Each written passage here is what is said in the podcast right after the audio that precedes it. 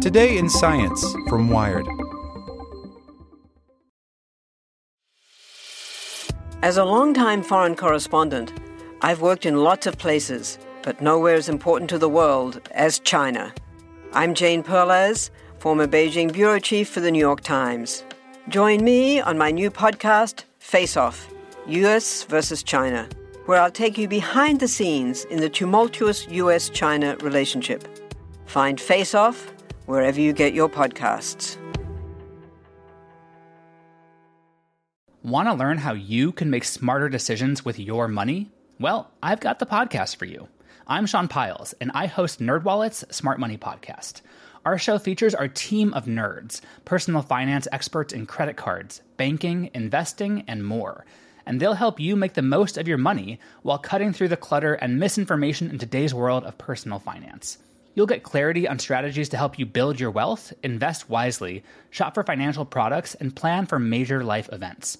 Listen to NerdWallet's Smart Money Podcast wherever you get your podcasts. Here's today's spoken edition of Wired.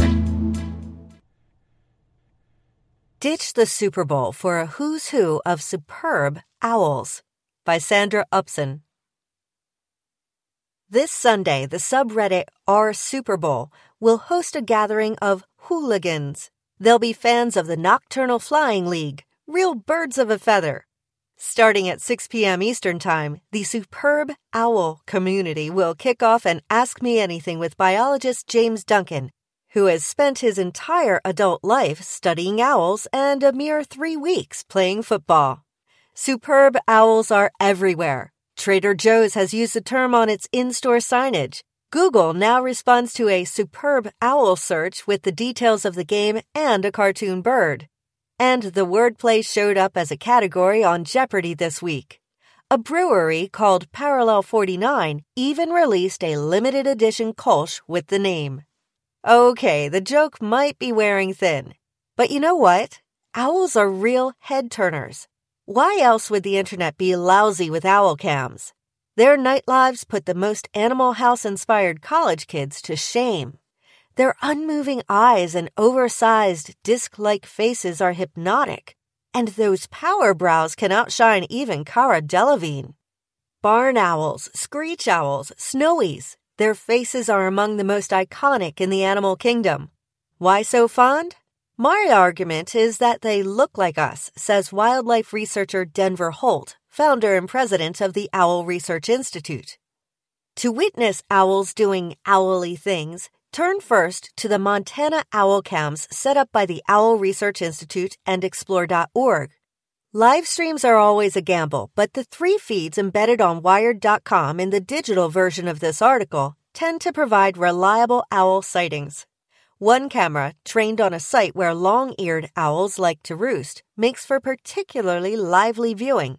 Long eared owls are social and at times you can see almost a dozen of them clustered in the same tree.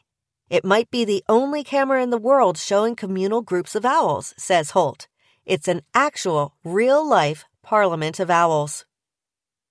Like many human parliaments, this collective spends most of its day asleep. You might see some stretching, preening, and the occasional snap to attention when an owl notices nearby movement. But the nice thing about sleeping owls is they stay put and you can gaze at them for ages. Another strong contender from the Owl Research Institute is a camera that tends to capture great horned owls. The tough guy, the football player of the owl world, Holt calls them. They've got the body of a lineman and can knock down the biggest prey. These owls often show up on the group's Osprey cam, and they don't always like to share the limelight. Last April, a great horned owl dive bombed an osprey on his perch three days in a row. Now that's a flying tackle. These birds are more solitary, so you'll witness no great gatherings on these cams. You might see a tete a tete, though. This species tends to mate early in the year, so you could catch a male and female owl hooting at each other in courtship. If a great gray owl is more your thing, you can often spot one or two hanging out on the snag in the live stream again at Wired.com.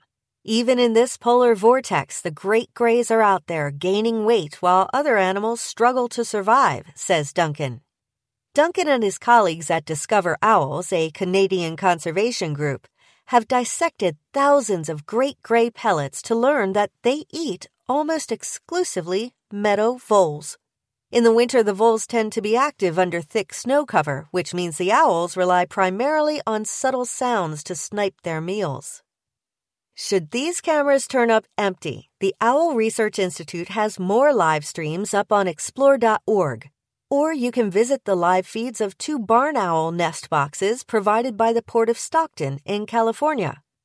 The cameras are trained on two of 20 barn owl nest boxes the port has installed to enlist more owls in the control of an overactive rodent population.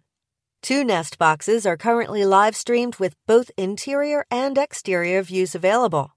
If its inhabitant is facing the right direction, you can gaze directly into their heart shaped faces and send your own heart prancing into the end zone. Want to learn how you can make smarter decisions with your money? Well, I've got the podcast for you. I'm Sean Pyles, and I host NerdWallet's Smart Money Podcast. Our show features our team of nerds, personal finance experts in credit cards, banking, investing, and more.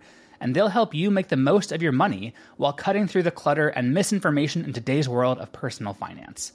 You'll get clarity on strategies to help you build your wealth, invest wisely, shop for financial products, and plan for major life events. Listen to NerdWallet's Smart Money Podcast wherever you get your podcasts.